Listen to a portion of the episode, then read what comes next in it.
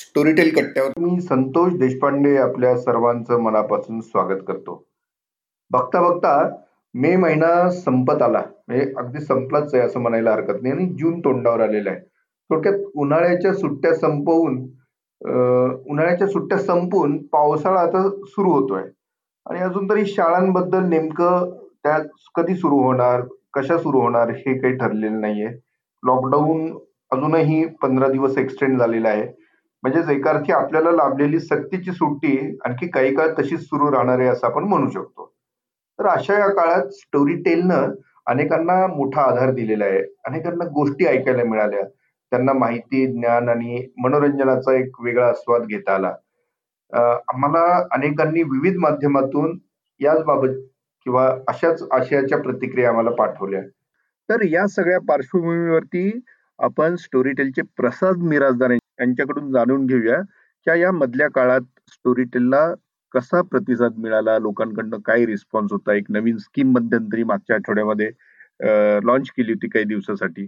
Overall त्यांना काय वाटतं ह्या सगळ्या गोष्टीकडे आणि हे सांगून मिराजदार आपल्याला या आठवड्यामध्ये काय येणार आहे तेही सांगते प्रसाद सगळ्यात आधी स्वागत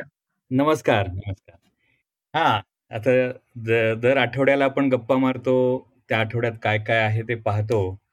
पण मला सांगायला अतिशय आनंद वाटतो की हा जो गेला आठवडा होता तो आत्तापर्यंतच्या स्टोरीटेलच्या इतिहासामधला अतिशय खूप म्हणजे ज्याला काहीतरी घडणारा किंवा खूप चांगला प्रतिसाद मिळणारा आणि अतिशय फक्त महाराष्ट्रात नव्हे तर भारतभर ज्याच्याबद्दल चर्चा झाली होती आणि चा चालू आहे अजून असा काहीतरी हॅपनिंग अशा प्रकारचा आठवडा म्हणता येऊ शकेल कारण आपण जी स्कीम मागच्या वेळी बोललो होतो तशा पद्धतीने दोनशे पंच्याण्णव रुपयात सहा महिने फक्त आपण काही दिवसांसाठी पाच दिवसांसाठी सहा दिवसांसाठी म्हणूनच ती जाहीर केली होती आणि त्याला उदंड प्रतिसाद मिळाला म्हणजे अनेकांनी खास करून प्रत्येक म्हणजे फक्त महाराष्ट्रात नव्हे तमिळनाडू असेल केरळ असेल ओरिसा असेल बंगाल असेल या सगळ्याच म्हणजे गुजरात असेल सर्वच राज्यांमधनं लोकांनी भरभरून प्रतिसाद दिला त्यामुळे एक उत्साह वाढला आणि जबाबदारी पण वाढली की आपल्याला खूप चांगल्या चांगल्या गोष्टी आणि हे द्यायचं आहे म्हणून लोकांना ही सर्व्हिस आवडती आहे याचे दोन तीन कारण आहेत त्याच्यामधल्या ज्या काही प्रतिक्रिया आल्या त्याच्यामधनं की विशेषतः मनोरंजनाची जी वेगवेगळी माध्यमं आहेत ती सगळी बहुतेक पडद्यावरती आहेत जर टी व्ही तरी पाहिला जातो किंवा लॅपटॉपवरती वेगवेगळी चॅनल्स पाहिली जातात प्लॅटफॉर्मवरती वेगवेगळे सिनेमे किंवा मालिका पाहिल्या जातात आणि सतत आपण काम करत असतानाही कॉम्प्युटरवर असतो तर दिवसभरात दहा दहा बारा बारा तास कॉम्प्युटर समोर राहून स्क्रीन पाहून डोळे थकून जातात अशा वेळेला ऑडिओ बुक्सचा इतका उपयोग होतो की केवळ डोळे मिठवून शांतपणे एखादं पुस्तक ऐकत राहिलं तरी सगळा शिणवटा निघून जातो जो खरं म्हटलं तर शारीरिक क्षमाने नाही आलेला मानसिक क्षमाने आलेला जो शिणवटा आहे तो या प्रकारे ऑडिओ बुक्सच्या ऐकण्यात निघून जातो. अगदी प्रसाद हे आता जे तू सांगितलं त्यालाच धरून एक मला मी कुठेशी एक वाचलं होतं ते खूप सुंदर एक वाक्य आहे ते मला एकदम आठवलं. ते असं आहे की पुस्तक वाचताना तुमच्या डोळ्या पुढे चित्र उभा राहतं बरोबर आहे हो, हो. आणि ऑडिओ बुक ऐकताना तुमच्या आसपास जग उभा राहतं हा एक वातावरण निर्मिती होते अगदीच अगदीच अगदीच नाही पुस्तक वाचनाचा जो आनंद आहे ना तो एनहान्स करणारा आनंद ऑडिओ बुक ऐकतानाच आहे म्हणजे त्याच्या पुढची स्टेज आहे ती त्यामुळे नक्कीच या सगळ्या विषयाला अर्थातच प्रतिसाद मिळतो आहे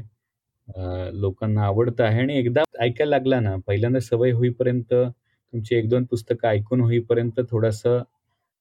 नवीन असल्यामुळे फरक पडतो तेवढाच. पण एकदा ऐकायची सुरुवात झाली, की मग लोक सगळेच म्हणतात, की आम्ही खूप ऐकली पुस्तकं. कारण नंबर वाढतो ना, वाचायला वेळ लागतो. त्याच्यामुळे वेळ काढावा लागतो. स्वतंत्रपणे हे ऐकताय ऐकता कामही करता येतात प्रवासातही ऐकता येतं त्याच्यामुळे जास्त पुस्तक ऐकून होतात हा खूप मोठा फायदा ऑडिओ बुक्सचा आहे तर आपल्याला काय खूप ऑडिओ बुक्स बद्दल बोलता येईल मला असं वाटतं की या आठवड्यात काय येणार आहे याच्याबद्दल आपण थोडं बोलूया एकोणतीस मे म्हणजे आज शनिवार आहे आणि आज एक जे पुस्तक आपल्याकडे येत आहे त्या पुस्तक एक वेगळ्या प्रकारचं पुस्तक आहे ज्याला आपण म्हणूया की डायरी वजा पुस्तक आहे आणि ही डायरी आहे एका आनंद यात्री पोलीस अधिकाऱ्याची डायरी आणि पोलीस अधिकारी म्हटला की तो आनंद यात्री हा शब्द कुठेतरी वाटत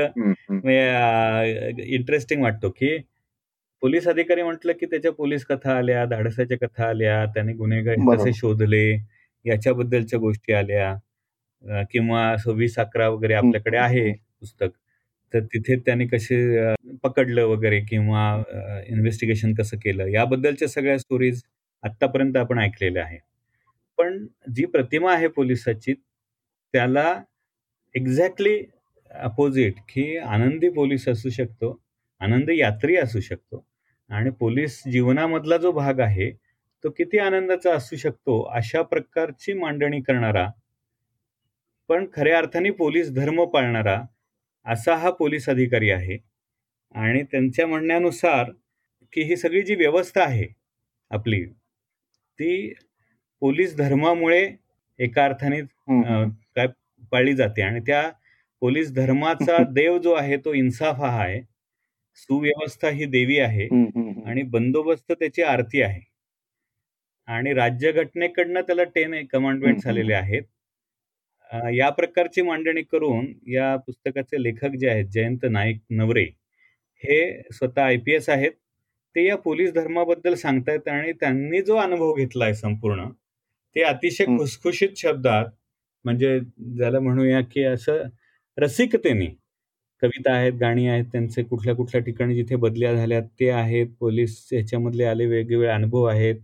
ते पोलीस अधिकारी म्हणून युरोपमध्ये युनायटेड नेशन्सच्या कामगिरीवरती गेले होते तिथले सगळे अनुभव आहेत त्यामुळे एक वेगळ्याच प्रकारे आपण पोलीस अधिकाऱ्यांकडे पाहायला लागतो आणि ते जास्त जवळचे वाटतात मित्र वाटतात त्यामुळे हे ऐकण्याजोगं पुस्तक आहे हा आणि ते वाचलंय देखील खेडेकरांनी सचिन खेडेकरांनी त्यामुळे ते खूप छान झालेलं आहे तर मला वाटतं की सुरुवात छान आहे या आठवड्याची दर रविवारी आपण रघुवीर कुल हे जे चित्रपट दिग्दर्शक आहेत मराठीमधले म्हणजे तसं पाहिलं तर हिंदी सिनेमा त्यांनी दिग्दर्शित केला मोहरे रघुवीर कुलकर्णी त्यांचं नाव त्यांनी खूप छान व्यक्तिचित्र लिहिलेली आहेत आणि जी दर रविवारी आपण प्रकाशित करतो त्याच्यामधलं आत्ताचं जे व्यक्तिचित्र आहे ते एकदम वेगळं आहे व्यक्तिचित्राचं नाव आहे अय्या गोडबोले आता अय्या म्हटल्यानंतर जे डोळ्यासमोर उभं राहतं तशा प्रकारची ही व्यक्ती आहे कॉलेजमधली कारण आपल्याकडे तृतीयपंथी किंवा ज्याला आपण म्हणूया की या प्रकारचे जे व्यक्ती आहेत एरवी नॉर्मल आपल्या सगळ्या याच्यामध्ये आपण त्यांना वेगळं ठेवतो त्यांचा छळ करतो ही कशा निमित्ताने त्यांनी आठवण लिहिली तर थायलंडमध्ये शाळांमध्ये सुद्धा तृतीयपंथीसाठी वेगळी स्वच्छतागृह ठेवली जातात ही बातमी वाचल्यानंतर लेखकाला अय्या गोडबोले आठवतात आणि आय्याला किती प्रकारे आपण चिडवलं त्याच्याबद्दल खंत वाटायला लागते कधी त्याला गुलाब छगन मिठा पावली पाणीकम अनेक नावं ठेवली जाऊन चिडवलं जातं ना आणि तो कसा वागत होता आणि हा अय्याचा बाप हा मिलिटरीमध्ये आहे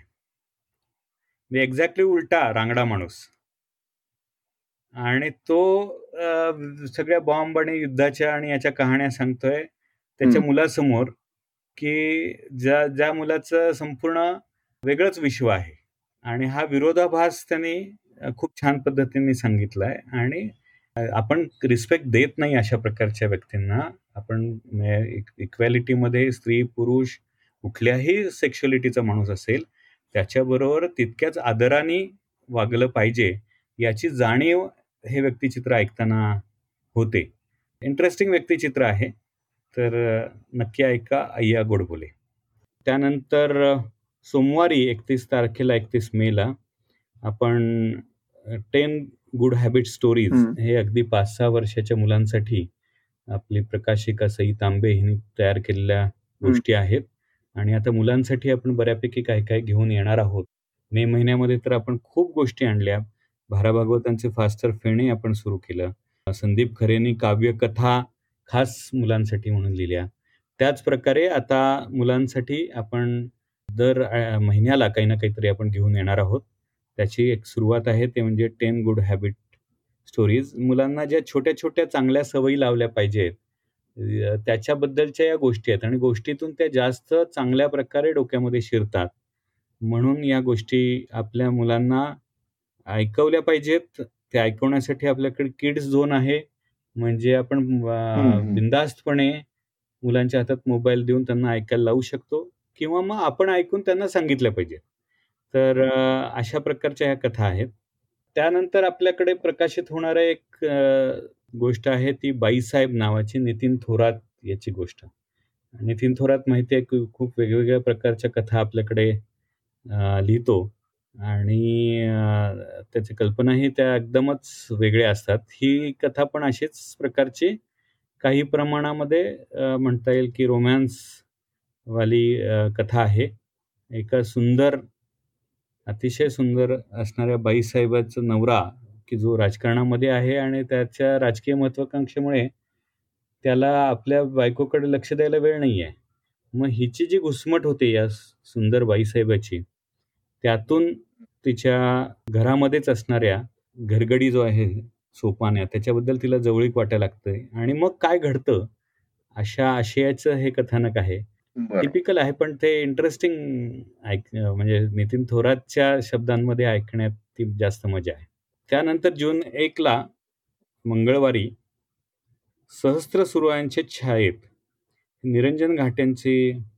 विज्ञान कादंबरी आहे जी अनिरुद्ध दडकेने वाचलेली आहे त्यांचा आवाज तर अप्रतिमच आहे आणि आपल्याकडे निरंजन घाटेंच्या सगळ्या विज्ञान कथा आपण प्रकाशित करतो आहोत त्याच्यामध्ये ही जी कादंबरी आहे ती ही अशाच प्रकारे विलक्षण कादंबरी आहे सहस्त्र सूर्यांच्या छायेत ज्यांना विज्ञान कथा आवडतात त्यांच्यासाठी ही एक मोठी पर्वणी आहे त्यानंतर गुरुवारी तीन जूनला रत्नाकर मतकरींचं एकांकिका आपण आत्ता सध्या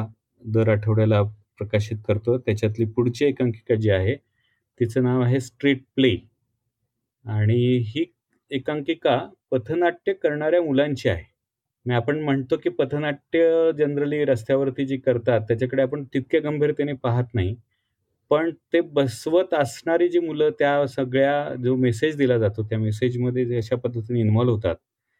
आणि एकीकडे पथनाट्य बनवत असताना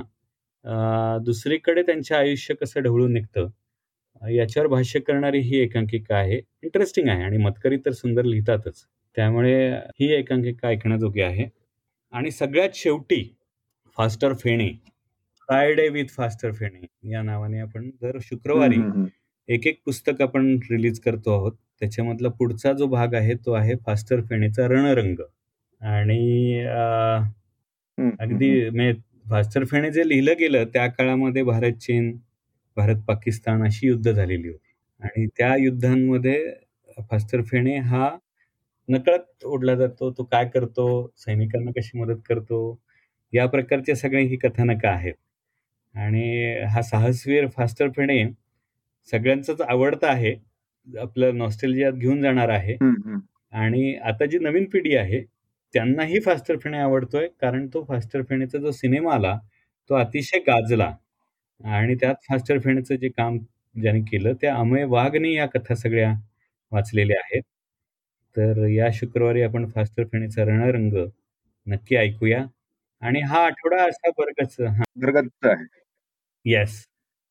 त्यामुळे या पद्धतीने हा आठवडाही असा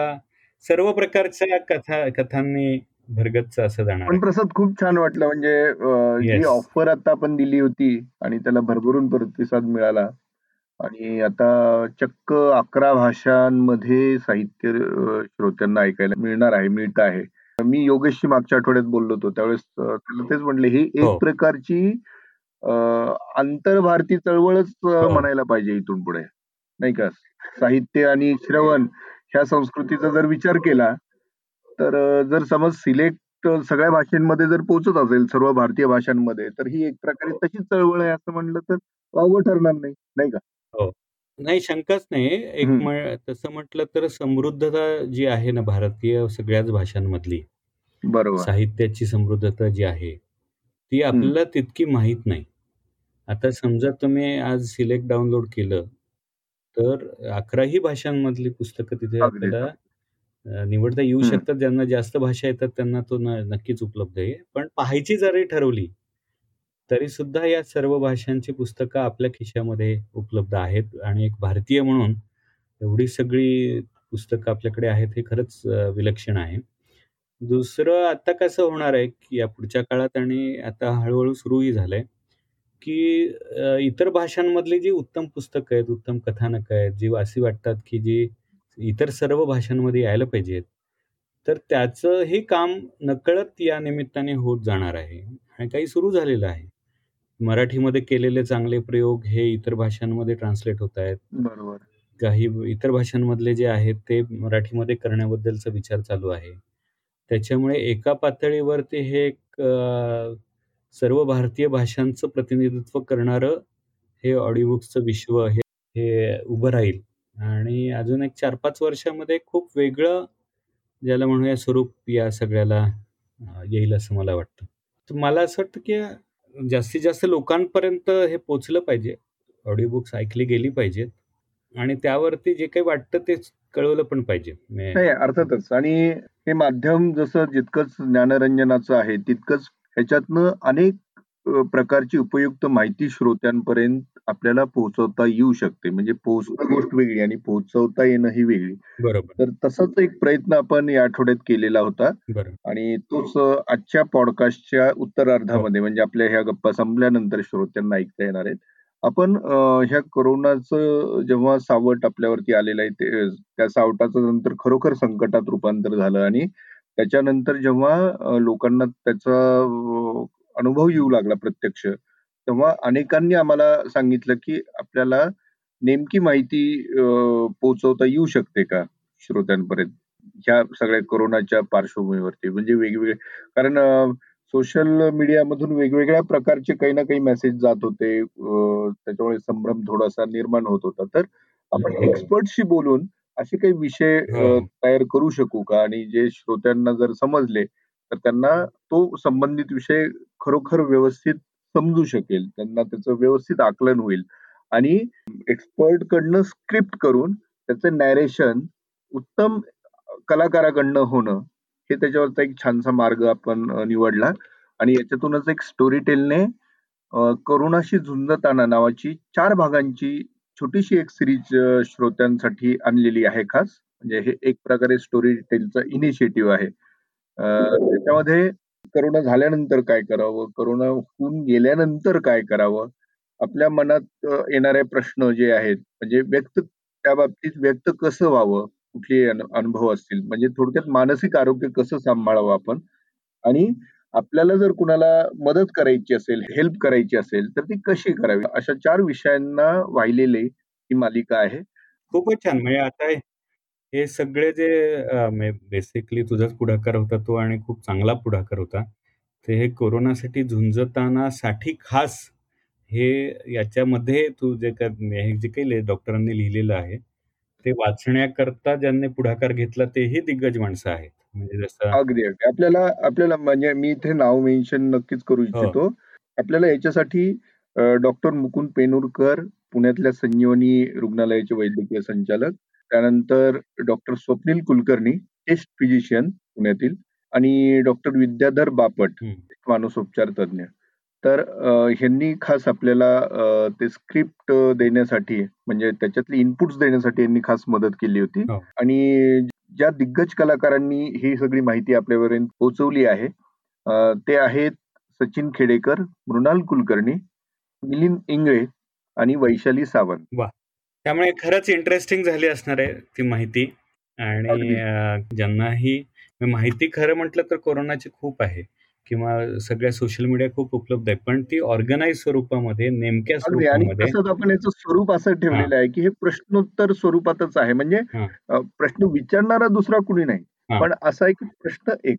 करोना झाल्यानंतर काय करावं बरोबर असं इतक्या साध्या सोप्या भाषेत आपण हे सगळं आणलेलं आहे आणि मग त्याचं राईट राईट मला वाटतं तो प्रत्यक्ष म्हणजे खूप बोलण्यापेक्षा पण तो अनुभव या की कशा पद्धतीने हे झालेलं आहे म्हणजे सगळ्यांनाच इंटरेस्ट वाटेल तर श्रोते हो मी आणि प्रसाद मिराजदाराचा आपला निरोप घेतो आणि कोरोनाशी झुंजतानातले जे सगळे एपिसोड्स आहेत त्याची एक छोटीशी झलक आता आम्ही तुम्हाला ऐकवतो तुम्ही ती ऐका आणि तुम्हाला आवडली तर जरूर सर्वांपर्यंत पोहोचवा कारण ह्याच्यातून एक फार मोठं कार्य आपल्या हातून घडणार आहे धन्यवाद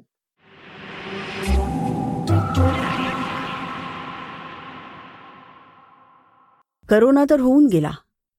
पुढे काय सध्या आजूबाजूचं वातावरणच असं झालंय की आपल्या संपर्कात येणाऱ्या साठ ते सत्तर टक्के लोकांना करोना होऊन गेलाय करोनावर यशस्वीपणे मात करून अनेकांनी आपली दिनचर्या व्यवस्थितपणे सुरू केली काहींना पोस्ट कोविड इफेक्ट्सनी भंडावून सोडलंय त्यातूनही ते सुरक्षितपणे बाहेर आलेत त्यामुळे करोना होऊन गेला असला तरी बिनधास्त राहणं तेवढंच धोकादायक असू शकतं करोना होऊन गेल्यानंतर नक्की काय करायला हवं कशी काळजी घ्यायला हवी न खचता पुन्हा भरारी घेण्यासाठी कसं सज्ज व्हावं याबाबतची सर्व माहिती आपल्याला मिळावी यासाठी स्टोरीटेलच्या माध्यमातून आणि वैद्यकीय तज्ज्ञांच्या मार्गदर्शनातून आम्ही तुम्हाला करतोय आरोग्य साक्षर करोनाचा संसर्ग होऊन बरे झाल्यानंतर त्याच्या पुढच्या काळात आपण काय काळजी घ्यायला हवी एखाद्या व्यक्तीला करोना होऊन गेल्यानंतर पुन्हा तो संसर्ग होणारच नाही असं नाही त्यामुळे मागील वर्षी एखाद्या व्यक्तीला करोना झाला असल्यास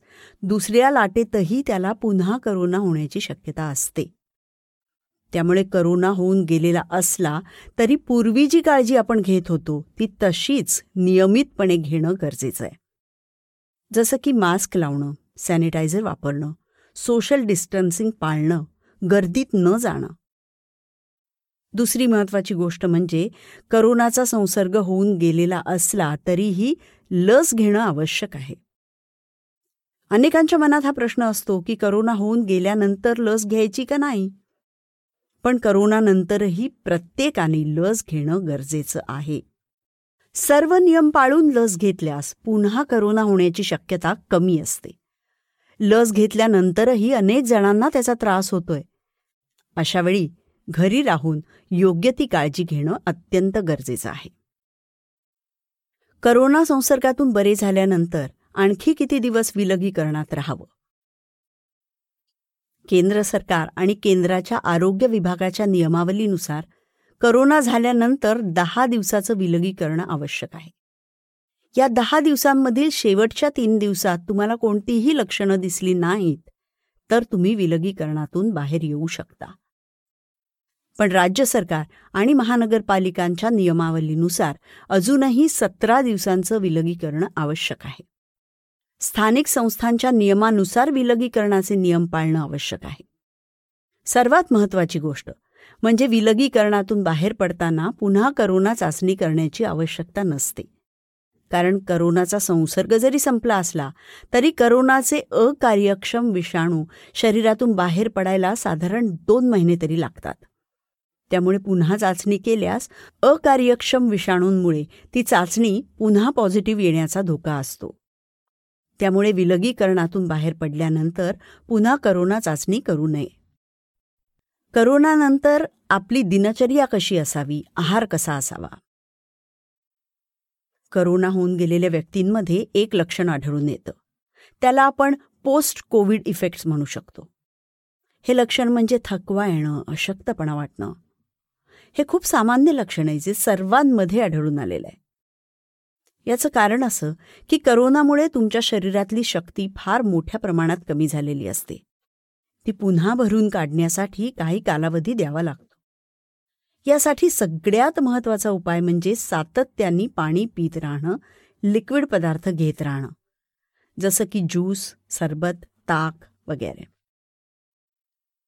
अशा माणसांनी आहारामध्ये प्रोटीनचं प्रमाण वाढवण्याची गरज आहे जसं की शाकाहारी आहारात डाळी कडधान्य चीज सोयाबीन अशा पदार्थांचा समावेश करा मांसाहारी आहारात अंड्यापासून उत्तम प्रोटीन मिळतं त्यामुळे अंडी खा दुसरी महत्त्वाची गोष्ट अनेकांना असं वाटतं की करोना होऊन गेला विलगीकरणाचे दिवस संपले म्हणजे दुसऱ्या दिवशीपासून त्यांची नियमित दिनचर्या सुरू होईल पण अशा लोकांनी एक गोष्ट स्वीकारली पाहिजे की करोनानंतर तुमची दिनचर्या पूर्ववत होण्यासाठी काही दिवस जाऊ द्यावे लागतात तुम्ही शंभर टक्के बरे होणार आहात त्यासाठी तुम्ही तुमची दिनचर्या आपल्या क्षमतेनुसार ठरवली पाहिजे या काळात तुम्हीच तुमचे डॉक्टर आहात असं समजून तुमच्या दैनंदिन गोष्टी ठरवा व्यायाम करावा की करू नये ज्यांना व्यायामाची चालण्याची किंवा पळण्याची सवय आहे अशा व्यक्तींना ते लगेचच पुन्हा सुरू करण्याची इच्छा असते तसे न झाल्यास लगेच त्यांना ताण येतो किंवा आपण आता पुन्हा व्यायाम सुरू करू शकू की नाही अशी भीती निर्माण होते व्यायामाचा अतिरेक न करता शक्य आहे तितक्याच गोष्टी करायला हव्यात कोणतीही गोष्ट एकदम सुरू न करता हळूहळू ती पूर्वपदावर आणा सुरुवातीला हलका व्यायाम सुरू करा किंवा थोडं चालणं सुरू करा घरातील दैनंदिन कामं करायला सुरुवात करा ज्या लोकांना माइल्ड किंवा असिम्टमॅटिक करोना होऊन गेलाय अशांना कदाचित जास्त थकवा जाणवणार नाही ते त्यांचा व्यायाम पूर्ववत करू शकतात मात्र ज्या लोकांना करोनाचा खूप त्रास होऊन गेलाय व्हेंटिलेटर किंवा ऑक्सिजन लावायची गरज पडली आहे अशा लोकांना रिकव्हर व्हायला थोडा वेळ लागणार आहे त्यामुळे अशा लोकांना थेट व्यायाम न करता आधी स्वतःची काळजी घेणं अत्यंत गरजेचं आहे काही दिवसानंतर हलका व्यायाम करून मग तो वाढवून आपलं आरोग्य पूर्वपदावर येऊ शकतं चला करोनावर मात करूया नव्या लाटेमध्ये दिसणारी सर्वसाधारण लक्षणं कोणती नव्या लाटेत सुद्धा ताप येणं घसादुखी सर्दीसारखं वाटणं अशी लक्षणं दिसून आली आहेत या लाटेत तरुणांना ताप जास्त दिवस राहतो मागच्या लाटेत एक ते दोन दिवसच ताप असायचा आता तो शंभर ते एकशे एक डिग्री सेल्सिअस अंश एवढा असतो दुसऱ्या लाटेत कुटुंबामध्ये सर्वांना संसर्ग होतोय श्वास घेणं कोरडा खोकला येणं अशीही लक्षणं दिसायला लागली आहेत रुग्णाला खूप खोकला असेल तर काय करावं त्याला खूप दम लागत असेल अथवा श्वास घेण्यास अडचण येत असेल तर काय करावं रुग्णाला खूप खोकला आल्यास पहिल्यांदा प्राथमिक औषधोपचार करावेत डॉक्टरांना फोनवर विचारावं औषध घेऊनही त्रास कमी होत नसेल तर चाचण्या कराव्यात सर्दी अशक्तपणा येत असेल तर ती करोनाची लक्षणं म्हणून ओळखावीत रुग्णाला मधुमेह असेल तर त्यांना त्यामुळे त्रास होऊ शकतो त्यांच्यासाठी विलगीकरण हा पर्याय आहे चार ते पाच दिवस दम लागत असेल तर सिटी स्कॅन करण्याचा सल्ला डॉक्टर देतात अनेकदा चाचण्या निगेटिव्ह आल्या की सिटी स्कॅन करण्याचा सल्ला दिला जातो मग तपासणी कधी करावी वर सांगितल्याप्रमाणे लक्षणं दिसली की तपासणी करून घ्यावी पहिल्यांदा चाचणी केली तर पॉझिटिव्ह येईलच असं नाही पण दुसऱ्यांदा चाचणी पॉझिटिव्ह येऊ शकते चाचणी पॉझिटिव्ह आल्यावर घरीच विलगीकरण केव्हा करावं तरुणांच्या शरीरातील रक्तातील ऑक्सिजनची पातळी पंच्याण्णव पर्यंत असेल तर त्यांनी घरात विलगीकरणातच राहावं पण सीओपीडी कॅन्सरसारखा आजार असेल किंवा यापूर्वी कोणत्याही आजाराच्या उपचारासाठी रुग्णालयात दाखल व्हावं लागलं असेल तर त्यावेळी एकदा तरी डॉक्टरांचा सल्ला घेतलेला चांगला काहींचा मधुमेह रक्तदाब नियंत्रित असेल तर त्यांनाही घरात विलगीकरणात होम क्वारंटाईन ठेवण्याचा सल्ला डॉक्टर देतात पण जेवण जात नाही अन्य आजार असेल आणि तीन दिवसांपेक्षा ताप जास्त असेल तर मात्र त्यांना रुग्णालयात दाखल करावं असंही डॉक्टर सांगतात